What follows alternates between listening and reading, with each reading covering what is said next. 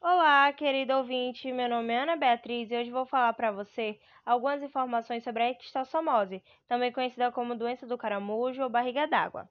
A ectossomose é uma infecção parasitária causada por várias espécies do Platelminto xissoma. Pertence à classe dos trematódeos.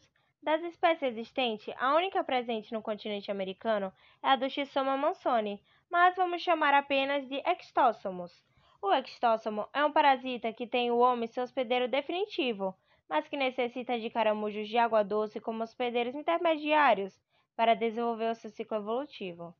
A sua transmissão se dá pela liberação de seus ovos através das fezes contaminadas das pessoas. Em contato com a água, os ovos eclodem e liberam embriões, chamados de miracídios, que morrem se não encontrarem os caramujos para se alojar. Quando encontram, começam a se multiplicar e depois de umas quatro ou seis semanas, saem dos caramujos em forma de larvas infectantes, chamadas de cercárias, que contaminam as águas e posteriormente os homens, penetrando em sua pele ou mucosa. Quando dentro do indivíduo, os vermes se transformam em equistósomos e percorrem os vasos sanguíneos direto ao coração, depois para o pulmão e posteriormente para o fígado, onde atinge a maturidade. Logo depois, se mudam para o intestino, onde acasalam e põem seus ovos, reiniciando o ciclo. Os sintomas dessa verminose podem se dividir em duas fases, a fase aguda e a fase crônica. A fase aguda consiste em coceiras e dermatite no momento em que os vermes penetram a pele. Febre, diarreia, inapetência, enjoo, emagrecimento, fraqueza, entre outros.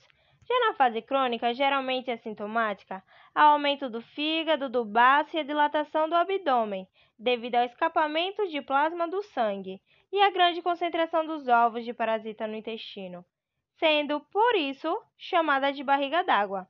Em casos mais graves, é precisa intervenção cirúrgica.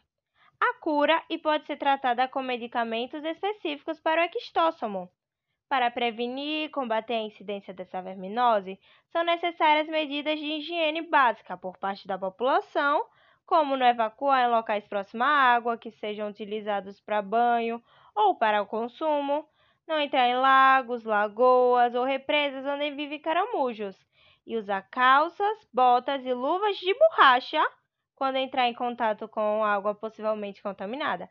Além disso, o tratar o esgoto e o melhoramento do saneamento básico são atitudes governamentais que ajudam no combate.